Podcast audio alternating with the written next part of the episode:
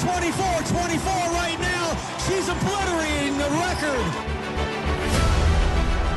Alicia Barnall is about to four-peat the only man in history to do it. Kara Goucher, she wanted to do this event. It was important to her. Here in Duluth, how sweet it is. Her arm raised in triumph. Welcome, everybody, to the Gearing Up for Grandma's podcast, brought to you by Essentia Health. Hello again, everybody. I'm your host, Peter Graves, and as always, thank you so very much for being with us. We really appreciate it. Now, registration for the 2023 Grandma's Marathon weekend opens in less than a month. Unbelievable, and we're excited about it. We're kicking off season three of our podcast with somebody who uh, has become a regular fixture of the race weekend here in uh, Duluth. And uh, we welcome to the show uh, U.S. Olympian and now professional broadcaster and racing analyst. She herself has a wonderful uh, podcast, uh, which I always enjoy. And uh, so we welcome Carrie Tollefson. Carrie, great to have you with us today. Thanks, Peter. I am so excited to be on this podcast. You know how much I love the Grandma's Marathon and everyone involved, so it's an honor to be here. Well, and and uh, as I said, uh, we're we're uh, flipping this uh, where now uh, I get to question you this time. So uh, we we got a lot to cover. So let's dive in. A lot of us not ready for summer to be over, but one good thing that fall brings is registration time for Grandma's Marathon other than race week, this has to be one of the most exciting times as we get set to welcome another group of runners to the Twin Ports and northern Minnesota. So, Carrie, we begin by um, what might you say, and you're very encouraging uh, uh, to somebody who maybe is on the fence about registering for Grandma's weekend, uh, and uh, what can you say that would push them over the top to sign up? Yeah, you know, for me, I always talk about Minnesota, regardless of races or um, anything else like that. But when somebody meets me, they obviously can hear that I'm from Minnesota because I have a really thick accent. Um, I also just love to bring people to the state. You know, the one thing about Grandma's Marathon and Twin Cities Marathon and all the marathons that we have here is that they're beautiful whether they are run in the fall or the summer or the spring. I mean, it just seems like it's absolutely gorgeous. And yes, if you're a veteran marathoner or a first timer, Grandma's Marathon is one of the places that I tell everybody about. It is this big marathon in this small town feel, right? I mean, Duluth has so much to offer. It is such a wonderful place to visit, but it also is one of those places where you really love to run. You know, the camaraderie among all of the athletes, whether you are fast or you are bringing up the rear. It is just an exciting weekend. And I think that it is a great race, whether you are starting your journey into 26.2 or you have done a hundred of them. It is just some someone somewhere that you won't forget and i think a lot of people agree with me oh for sure they do uh, of course you've got the uh, big inland sea in, in the majestic lake superior um, it is it, the the course I think is uh well, it's friendly for elite runners, but it's also friendly to first time marathon runners as well. Um, and and often we have a nice cooling breeze. Um, uh, we it, it, can be warm, but uh, but not always. It's usually kind of ideal running for a first time uh, marathon runner. Yeah, my best friend actually, she's from Alabama now. She came and ran her very first marathon. She and I ran in the Olympics in the 1500 meters together. She ran for Canada, I ran for the US. But she picked grandma's as her very first and she loved it. But I did say to her, I said, bring everything, bring a puffy coat and bring a tank top because you never know what you're going to need to wear to the start line. And, you know, that was exactly this past year. I mean, we had really warm temperatures the night before when I ran the 5K, it was hot. And then by the next morning, it had cooled down. We had a really nice tailwind for the athletes. So sometimes you even get lucky and you get pushed to the finish line like they did this year. But it is just a wonderful event. You see fans along the entire course. You have people that are so excited to be there. Some people have run every single one of them. And, you know, we just have a lot of big names that come back to share their experiences or just to rub shoulders with people. And yeah, it's it's pretty spectacular what we have going on in Duluth. So, Carrie, you've become a staple of Race Week, close to two decades now that you've been in the lead media vehicle covering the women's race. Uh, it may sound like a silly question, but uh, what keeps you coming back? You have the pick of great assignments. You've done network television, and we'll talk more about that in a minute. But um, uh, I, I'm thinking it must be the joy that is felt. And I'll say one more uh, thing about it. I mean, I can't get enough Minnesota, where I, I used to live. Um, but you look at outside magazine polls and and uh, and other polls, and Duluth always is among the top ten, and often higher than that for a great outdoor city. Not only running, but trail running, mountain biking, cross country skiing, so many things that um, uh, I think if people have never been to Duluth, they they end up coming here and they're really really surprised uh, what they've discovered up there, and then they keep coming back. Oh, for sure. And, you know, I always tell people that are traveling in from afar, you know, make it a week because you won't want to leave, you know, just after a, a long weekend. You want to go and explore the trails and see the beautiful scenery that Duluth has to offer. I mean, it's kind of in Minnesota, it sort of feels like our mountain town, right? I mean, we have the hills, we have the the forest, we have Lake Superior. I mean, it's just gorgeous. And now people are catching on. And my husband has been asking me to move for years.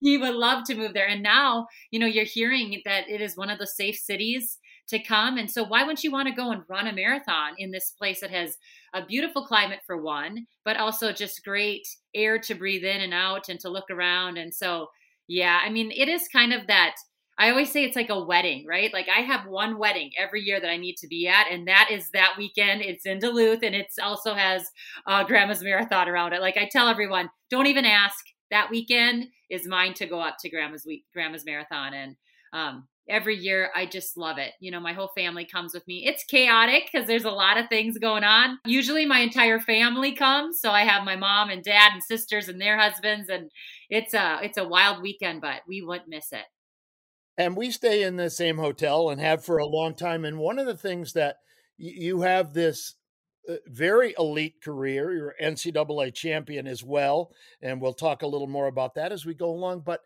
um, uh, you have made it a family event. You know, you bring your your boys with you.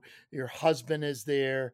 I love how you're able to uh, kind of weave um, uh, all the pressures that go into announcing a race, but it's also a family event for you. I think that's really sweet. I really do.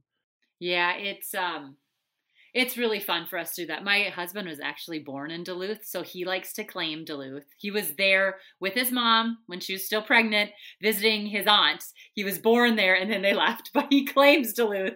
So um, you know, but yeah, we we go up quite often just to have a, a, weekend up there but every single year actually my daughter and my two sons they they love my daughter started racing up there at the whippersnapper races and um, now she's running the 5k here and there so yeah it is just you know i can't say enough about the race i can't say enough about the weekend but what i really love is the people you know, we go back to the same hotel. I know everybody at the front desk. And if they're new, we get to know them. And then, you know, they're there the next year when we are at the lunch, the media luncheon, we get to see old faces and see all the people there. When we're at the start line, we see the timers and the volunteers. We see grandma herself at the finish. I mean, everyone knows your name, Peter, and they know your voice. So it's just, I, once people go, they continue to go. And so it feels like a family reunion every year. Yeah, well, I love your uh, mention of family reunion because grandma's is like a family. And every year it feels that way. I mean, we pick up right where we left off. You, Dick Beardsley, Mike Pinocci, who joins me at the finish line, Chad Sommerla, they're all fantastic people. Uh, and um, they're part of what makes the race so successful because we have live TV and live radio uh, coverage. And um, it's just. Um, now you've worked with a team, and, and um, tell me a little bit about how that feels. My my my thought is every year that we do this, we get better as broadcasters, better as storytellers. Um, how how does it seem for you? I definitely agree. I mean, even learning the course, the ins and out, you can continually learn things about the course. And we watch it from the lead vehicle, as you said. So I'm looking out backwards almost. You know, I have my back towards how you're running. Um, but it's so interesting to watch the ins and outs of everything that Dakota Lindwurm has done the last two years. I have the honor of watching her right there. I have front row seats along with Chad Somla, who is one of the best color commentators we've ever heard in sport. And so, yeah, and he is a scientist and he loves learning about all of what goes into the body and what comes out of the body, you know, when we're doing endurance events. So, yeah, it's just been an honor to be on that team and and you know, behind the scenes, the cameramen, the the audio guys. I mean, it takes a lot to put on a production like we do at Grandma's Marathon and we're constantly learning and striving to be better. And so, um, it's been really fun to be on on the broadcast. I love seeing Dick Beardsley and Charlie every year. I mean, it's so fun. Like I don't know. Every time I call my mom, my accent comes out. And then anytime I talk to Dick, my accent really comes out. So he's just like a big brother to, I mean, to thousands of people, right? I mean, he treats me the way he treats everyone he meets. And that is just like he's known us his entire life. And so, yeah, we're pretty, we're pretty lucky up there. And when, you know, uh, when you see these people, uh, eh, I, I would say uh, because there's always like a Carrie Tollefson fan club that's in the lobby. Uh, Pinocci stays there. Uh, Doug Curtis, I'm there, and uh, it just we want to be open to the fans. I mean, because they're everything to us. You know that um, we we tell the story of this great place. We tell the story of uh, a fantastic race, and at the elite field, uh, they're always, you know, world class runners there. So it, it's it's like the Kentucky Derby or the Fourth of July, all wrapped up into one. It's an event that offers something for everybody. And uh, what do you think about uh, when you're talking to the radio audience out there because a lot of people are tuning in. It's a highly rated program. And um, what are you thinking about? Uh, what are you watching for? It would be obvious say, okay, the the the lead guys, but but I think there's more to it than that. What do you what what uh, floats your boat out there when you're calling the race that you want people to know about? Well, I think we want to, you know, build this picture of what's happening in front of us whether it's just who's in the lead, what's happening, the moves that are being made, but also their story into the sport, how their training's going, what they do for a living. A lot of athletes now are working besides just running. You know, it's uh it, it's becoming more mainstream to see an athlete like Dakota Lindwurm or you know someone else that's in the race that has a full-time job plus trains 100 plus miles a week and is out there trying to win something as prestigious as a grandma's marathon. So I want to deliver that in a way that is understandable for people, but also that isn't so easy to understand that the the hardcore athlete, the hardcore runner that's listening isn't getting the information that they want to hear too. Mile splits, what's happening, why they're taking their fueling when they take it. So I have it's kind of a hard um, line, you know, you don't want to be too technical, but you also don't want to be too fluffy where it's just kind of you know, you're just talking to talk. So I try to build a picture and to show that these athletes are human beings, but they are out doing something that most of us would never imagine doing, you know, running five minute pace or 520 pace for 26.2 miles. I mean, that's pretty, you know, unimaginable for most people. But in the elite world, a lot of people understand what it takes to run 100 miles a week or run a tempo run threshold runs run speed work hill workouts those things. So we try to do we try to do it all. We try to paint this picture that works for all of the audience. Yeah well said. Uh, you mentioned dakota. Um, so um, this past year in the women's race we had a repeat champion in dakota lindwurm. Uh, for a while there it seemed like she would perhaps set a new course record. That didn't happen, but she did PR by over four minutes. We won't know, of course, the uh, field that's there to challenge uh, her in 2023 until spring. Uh, but uh, what have you seen out of Dakota specifically as she's uh, really risen uh, the ranks of big time female marathon runners in the last couple of years? What do you what do you see the magic being for her? Well, I think part of the magic for her is grandma's marathon you know she's from here she's from minnesota she's this hockey player now runner and you know talking speaking of hockey i mean that's duluth right there right? We look at all the great hockey players from duluth but um, you know when she came and ran her first duluth marathon or her first grandma's marathon in duluth she was she made a big spark you know she showed people she could do it i believe she was fourth in her first one there and then she came back and won and when she won the Grandma's Marathon, she changed. You could see the confidence in her brewing. You could see the the willingness to lead races like the Boston Marathon, right? The People's Olympics, that's what they call it. Um, she was leading that race in both this year and the in last year, which was in the in the fall of last year due to COVID. But when she came back this year, not only was she ready to attack and defend her title and repeat, um, she was ready to tackle that that record. And we saw it all the way until she hit that wind right at the deck with, you know, just over a mile to go, really started to to get her and she had pushed on her own for those final miles. And so I've really seen her become this gritty, powerful, confident marathoner. And I think a lot of it has to do with grandma. She says she knows the course in and out. She she dreams about it, she visualizes it, she practices it, and she really loves Duluth. She loves the Grandma's Marathon, and you can see that in her. So, um, and we've seen that a lot of times with athletes. They've run Grandma's Marathon, or they've done the Gary Bjorklund Half, and they've gone to then the majors, which is like Duluth, or excuse me, New York, um, Chicago, Boston, maybe overseas, and they've taken their experience from grandmas and used that in the majors, and then come back and really nailed the next one up at grandma's. So I'm I'm excited to see what she does. She's growing and um, she's excited. That's what it takes. An excited athlete. And a shot at the Olympic team in Paris, possibly for her too. Yeah. I mean, we have the world champs next summer, and then we have the Olympic Games. So she's got two years before she has to qualify for that Olympic Games. It's going to come up fast.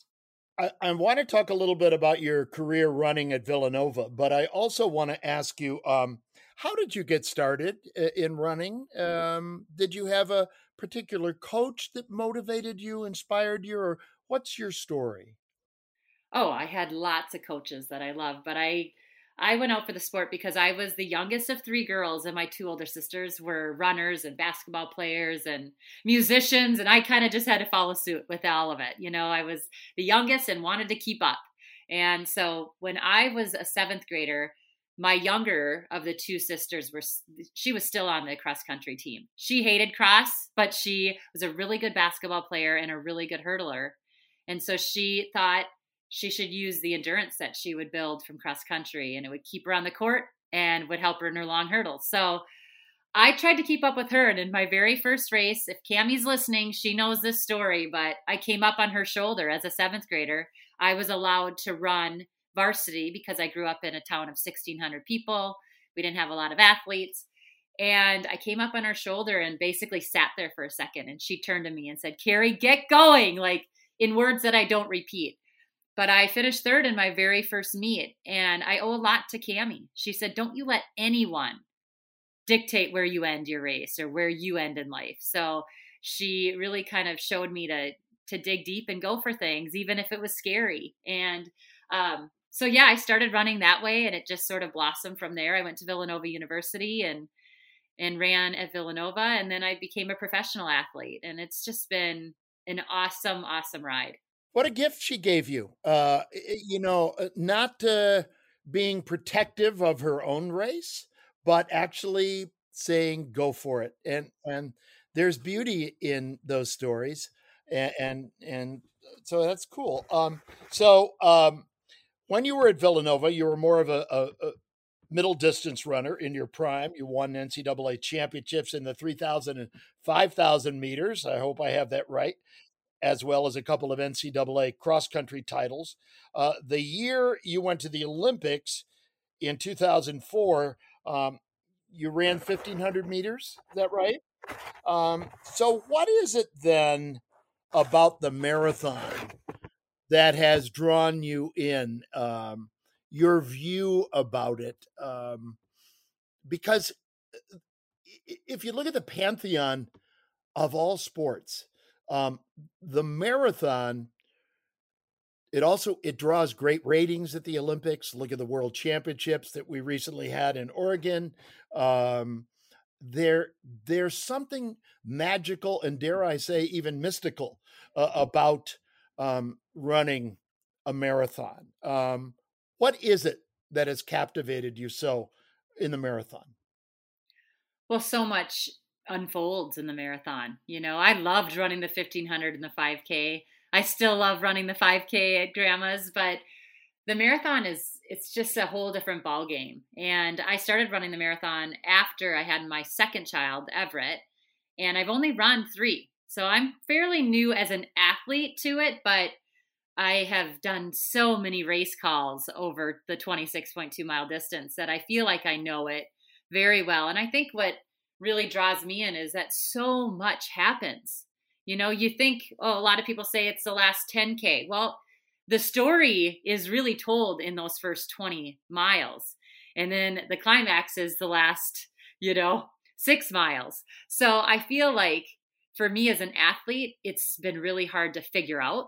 And I think a lot of athletes will say the same. You constantly are trying to, uh, you know, nail it, but that's part part of the fun. And then as a commentator, it's just been really cool to be able to share what is going on during the first 10K, what happens through the half marathon, who's looking good in that next, you know, eight miles from half marathon on, and then really who's going to be able to to show their grit and finish it. So I think it's the story that unfolds that gets me every time. Now, uh, do you still uh, looking maybe looking back and how you hold your career? Do you still personally prefer the uh, the middle distance as opposed to the marathon? Um, how do you hold that? Yeah, you know, as an athlete now, I think I like doing the long runs. Um, I'm not so keen on doing all out 400s and 1K repeats and those kind of things. But I don't know. I mean, I think my talent was in the middle distance. But now you're seeing so many athletes, Peter, that are running 1500 meters and 5K on the track and then there's dabbling in the marathon or the longer distances, and they're really showing that they have this great base and this great endurance and they can actually hold on and run very well in longer events. So when I was competing, you didn't see quite as many people have such a huge range that they do now. And I really think that's one of the reasons besides technology that we're seeing such fast times is that these athletes are so well rounded and they are so good at both speed and endurance and then mixing it and putting it out there in one event. So um, you know you see like a sarah hall or a Keira D'Amato. Keira D'Amato now the new american record holder in the marathon you know she was a 1500 meter runner in college and she went away from the sport had two children. Her husband was abroad. He was in the service. And she started getting back into running. And now she's setting american records left and right and just finding herself in the sport. So I think athletes are just a little bit more daring and they're trying things. And it's really not only helping them in the long run with their ability and seeing what event is really their event, but they're really seeing that it's helping both sides of the spectrum, speed and endurance. Right. And uh, you need both, of course. Uh, absolutely. Uh, and, you know, there's so much, I mean, as we speak, so much technology going into running shoes now. Um, and um, things like the Oregon Project, and uh, you know, uh, there it's just it's a fascinating time to kind of live through seeing what's happening in, in distance running. One thing I got to say here, and I don't want to forget it, um, I'm guessing you'll be at the starting line at the uh, Irvin 5K on Friday night. That's always fun. You've won that race five times, the most wins of anyone in the event's history. I'm guessing we're going to expect you back to the starting line for the Irvin this year again. Oh, I I kind of feel like I I'm left out if I don't run it. So even though I'm not always breaking the tape anymore, I still kind of say first mom. I have like all these categories now. I love it. Uh, that's awesome. So uh, uh, another interest that we both share uh, is uh, is the broadcasting portion of the sport, and for both of us, it's a chance uh, to give back. Um, a wise producer once told me, uh, um, Peter, um, you should strive to educate, inspire, and inform.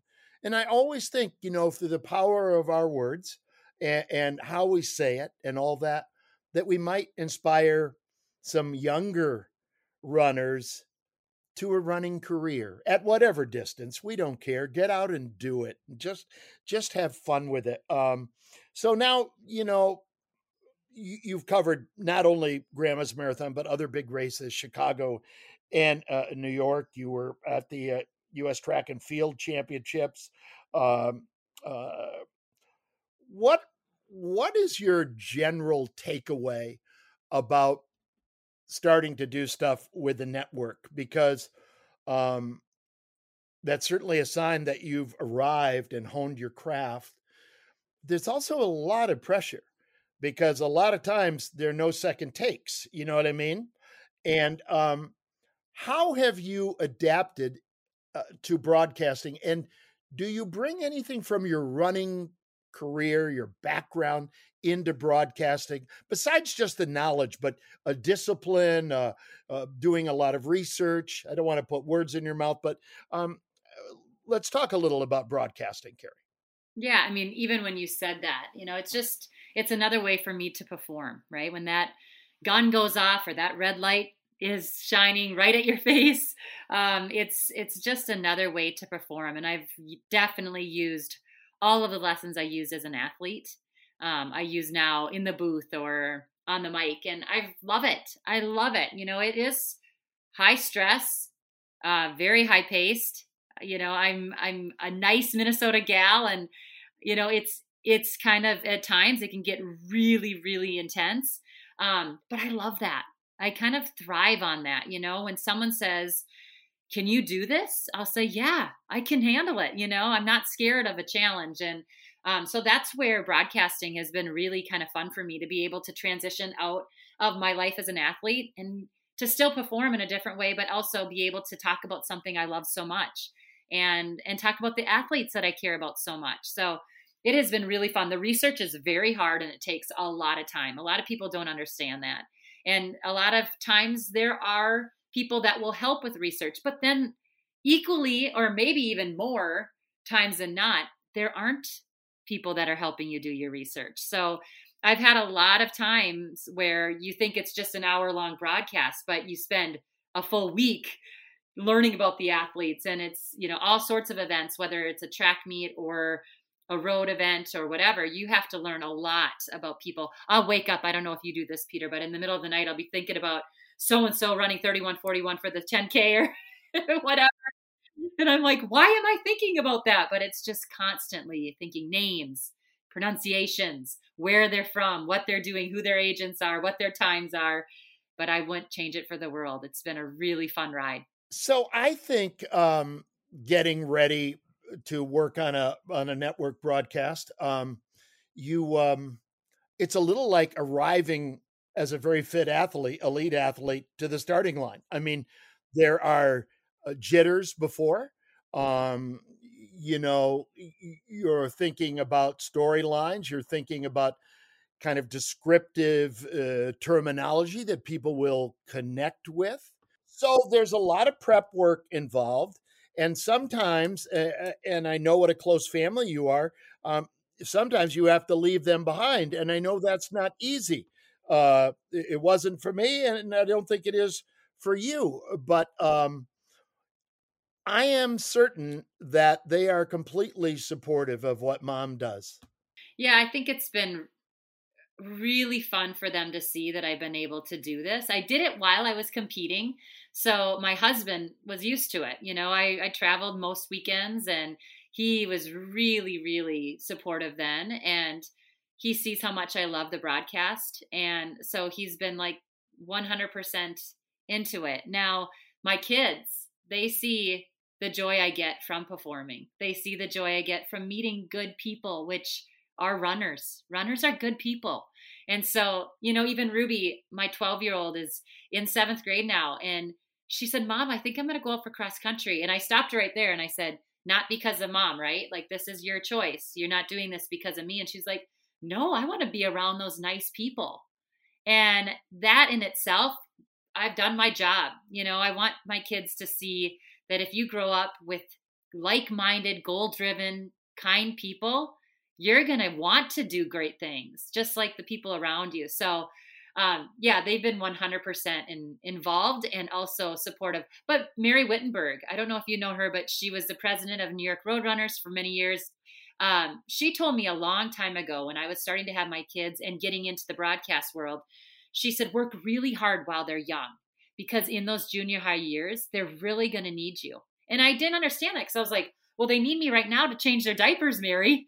And she said, well, they're going to need you emotionally, physically, spiritually, all of that. They're going to need you in the stands.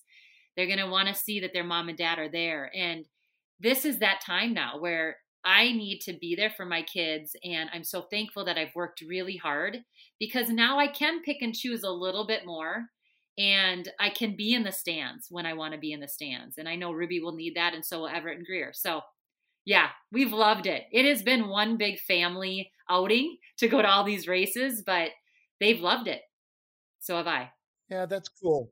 I, I love to hear because I think we all try to seek it. Not everybody achieves it, and and to to do it all and do it really well is uh, is a rare art. And I, I, think it's a testament to you and your husband how you're able to balance uh, the time uh, as being a mom and and and also working. Um, that's cool. Um, I wanted to ask you um, because running a marathon, uh, uh, uh, certainly at an elite level, but even at an entry level, can involve some measure of pain, right? and um, the the more fit you are, the less pain you tend to have. But an athlete that we know well, a gold medalist in cross country skiing from Minnesota, Jessie Diggins, um, talks a lot about what she calls the pain cave. I just wanted to explore that a little bit with you because when I announce World Cup skiing in the winter, I uh, Jessie seems to be able to go where not everybody can go. How how does one achieve uh, uh, getting in that pain cave and sustaining it? Uh, what are the factors do you think? Because you, I'm sure you went through that too. Um, do you? I mean, somebody once told me that you you learn of sorts to relish the pain cave because it um, is a sign you're doing what you're supposed to be doing right now. What's your take on that? Yeah, I mean, Jessie Diggins, wow, what a superstar and what a woman that's so eloquent with her words. Like she can explain things that, you know, are so fun. If you have not read her book, go get her book. Um, but I do think there's something about the pain cave. It, there's something about us athletes and not just elite athletes. I think all of us are athletes in our own right, but we have to figure out how far into that pain cave you want to go. And I think we sort of thrive on that when you do see results and you see that it works to go there, right? You have to be smart, you have to prepare yourself. So preparing to go to the pain cave comes in practice. It's those dress rehearsals, those long runs that hurt every step of the way the last half an hour, 1 hour that you're out there. It's learning how to visualize yourself and to get through that pain when you do hit it. Because let's face it, we're all going to hit the pain cave at some moment in our marathon, whether you're a two hour marathoner or a seven hour marathoner, you're going to hit that spot. So it happens in practice, and you have to constantly be practicing it and be willing to accept that you're going to get there and be kind of excited when you actually do because that means you're really seeing what you're made of. Um, for me, I miss it. So I don't I go to the pain cave at the 5K the night before. but it's a different type of pain cave. Pain cave. I haven't practiced it as much, and so it's sort of like, wait, what am I doing? But when I was in the elite, and then when I was really working at it, I went there weekly. And so athletes that are getting ready for their first marathon or you know, if they're coming back to the grandma's marathon, I think you have to remember that. We all need to hurt at some point during the race. Now, it doesn't mean like your knee hurt or your your heel hurts. It's a hurt that challenges you physically and mentally. Challenges you to keep going when you don't want to. It's like thinking, "Oh, I'm I live a mile from court from the course. Maybe I should just steer off and go home." It's no, I'm going to keep on going and get to that finish line. So, yeah, when Jessie Diggins talks about it, it's um she's been probably to a different pain cave than any one of us will ever because she has won that gold and she keeps on going for it again. But I think we all have our own version of it and we all can get there.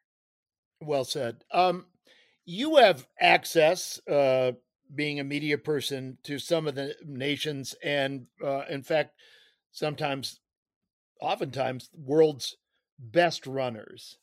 Um, I, I was going to ask you if you had either an anecdote or uh, a, kind of a short story about maybe interviewing somebody, talking with them. What have you had a an interesting, fascinating experience as a journalist with somebody in particular that you might share? Oh, I've had yeah, so many fun ones, Peter. I mean, right away, I don't know why this image came to mind, but I remember interviewing Usain Bolt, and he is, you know, I'm pretty tall. I'm like five eight and a half. I like to say five nine. I was five nine on the um on the basketball roster. I think one year I was even five eleven. um, but no, I'm not quite five nine. But anyway, I remember interviewing this man, and he is, you know, I don't know. I want to say he's seven feet tall and my hand was almost reaching straight up in the air to get the mic to him. And when I was interviewing him, thinking, I am interviewing the fastest man that's ever been on this planet. And the way he spoke to the crowd was so cool. You know, he talked about his race, but he talked about, you know, more than what it was to just race and to run fast. And in that moment i just realized like this this guy's a human being he's he's kind and he's excited about what he's doing but he's also excited about those young kids that are watching him and that was one of those interviews where i was like oh i just got to do that. That's a pretty cool thing that it's happened in my career. And i remember i was pregnant at the time too and i was just all these it was this kind of full circle moment right? I was on the track still where it started. I had a mic in my hand but i had a baby in my tummy and it was just like it was a cool moment. But I've gotten to interview some of the the best athletes in the world, but it doesn't always have to be the best athletes that give the best interview. You know, on my podcast, I've interviewed all types of athletes. I've gone for walks with different people, and um, I just think hearing about how people are excited about getting after life that's what's so cool is seeing that you know they get out the door maybe it's three times a week maybe it's 12 times a week whatever it is but they're getting out there they're making it a priority they're putting their health first and that to me is uh, you know a really fun story to share. Great athletes. Uh, are they born that way? Or uh, so is it a genetic jackpot or can they be made? I think they can be made but i think there's something in an elite athlete that is different. I do and i see that now. Um, you know I, I look at the younger athletes that I've coached, and you can see a difference. Um, but I do see some of these athletes that work their buns off and they see awesome results. So I don't think that people have to just say, oh, my mom and dad weren't great athletes. I'm not going to be one. That's not the case. Uh, actually, I was just watching Derek Jeter on, I think, Netflix or something, and one of the best. And they just said, you know, he would get his 200 hits in, and whether there was a you know his best friend was waiting for him to get his 200 hits in or he was done. He was that was his thing. He was going to get it done. And i think elite athletes will get it done. And um, it's sometimes hard to coach you know like he i don't really know how to to explain to ruby. She'll ask me all the time mom what did you run as a seventh grader? And i, I it's hard as a parent to say well ruby mom was an olympic athlete. I might have been, I might be different than you. I don't know how to teach that except for just teaching her to get out there, find what makes her tick in life. If it's fun, if she loves it, then don't get in her way. You know, don't get in Derek Jeter's way of hitting 200 hits every day. His friends didn't do it, his parents didn't do it. He did it, and he was bound and determined to do it. And I don't want to get in the way. So, whether you're an elite athlete and you have it in you, or you're somebody that's going to get yourself there, just don't get in, in their way. You know, support everyone along the way. I want to talk about the podcast in just a second, but I I I don't want to let the moment go because you're so knowledgeable and so articulate. Um, I um I want to ask you a little bit about the mental side of sport, and in this case, I'm not just talking about a singular discipline. Um, I was in Tokyo uh, last year announcing bicycle racing, uh, and um, we've seen people like Simone Biles, the great swimmer Michael Phelps. Um, last year, um, some talk at the Beijing Winter Olympics uh, about Mikaela Shiffrin, a great U.S. alpine skier. Um, I think this talk of um, bringing mental health needs out in the open now is so healthy and so constructive because I don't think uh, uh, enough people have paid attention to that aspect. To me, absolutely as important as being physically fit and ready for a race. Um, uh, so I think those people uh, forementioned are um, are are to be absolutely congratulated for bringing this discussion out into the sunlight. What say you about that? Yeah, I do too. I mean, mental health is so important for all of us. And for me, I think a lot of times that's why I still run as hard as I do. You know, some days I need to feel alive and going out and running a 3 mile run at 6:30 pace makes me feel alive. It might hurt, but I'm like, "Huh, I can still run fast." And it lifts me like nothing else, to be honest. Um, and these athletes, you know, I think we need to hear them. And we need to understand that they have devoted a lot of time to this and when they're hurting, it affects what they're doing. You know, you you look at Simone Biles who's flipping in the air like crazy. None of us could ever imagine it, right? And if you're not 100% on, if you're not sharp in that moment and she has an off day, things can go severely wrong. Or she just doesn't want to do it that day, right? She's just not herself. She can't go and perform the way she needs to perform. So I do think we need to pay attention to athletes talking about mental health. It is a great platform for people to understand that even the best, the best have it. And, you know, the regular people out there that aren't competing in front of thousands, millions of people on TV, they can relate to that. You know, even uh, not going away from mental health and becoming a, a mom, people could relate to me differently then. You know, they can't relate to me as an Olympian a lot of times because I don't even know, you know, the percentage probably better than I do. What is it? 1% of the population in the entire world is an Olympic athlete. Like it's something crazy. And that is unrelatable. But knowing that someone else can be blue or can be nervous or have fear before they toe the stage or toe the line, that is important for us to share. And so I don't know what it is about athletics that really bring it out, but I think it's just the the performance thing that is scary for some people and it really brings that mental health aspect into into light. And you have to do it while the camera is rolling so a lot of people can see it.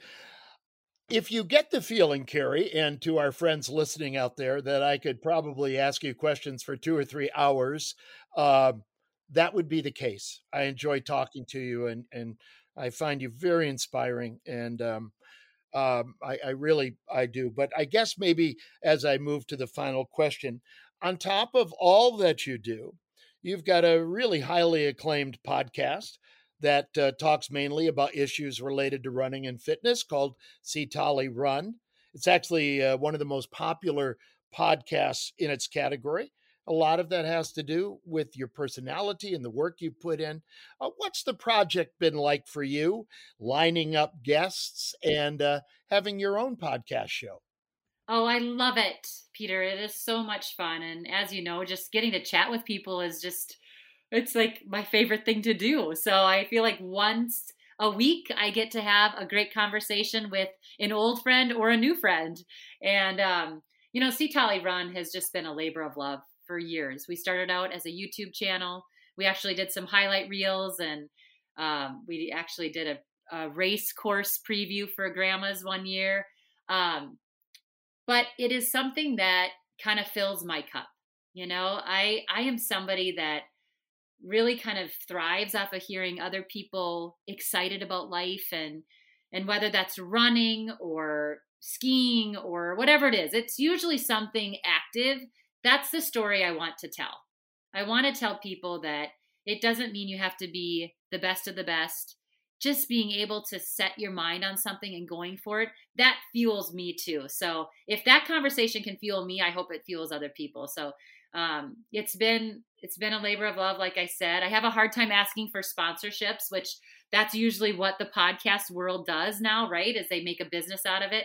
That's not what it's about for me. It's just about sharing stories and and it's also been really good for my broadcast career because when i do interview elites then i really get the inside scoop of what they're doing who they are the fun that they're having in the sport the heartache that they're having in the sport so um, yeah, I think when you come to my show, you'll see a wide variety of subjects. It's not just the elites. A lot of times I will get them because I'm around them a lot.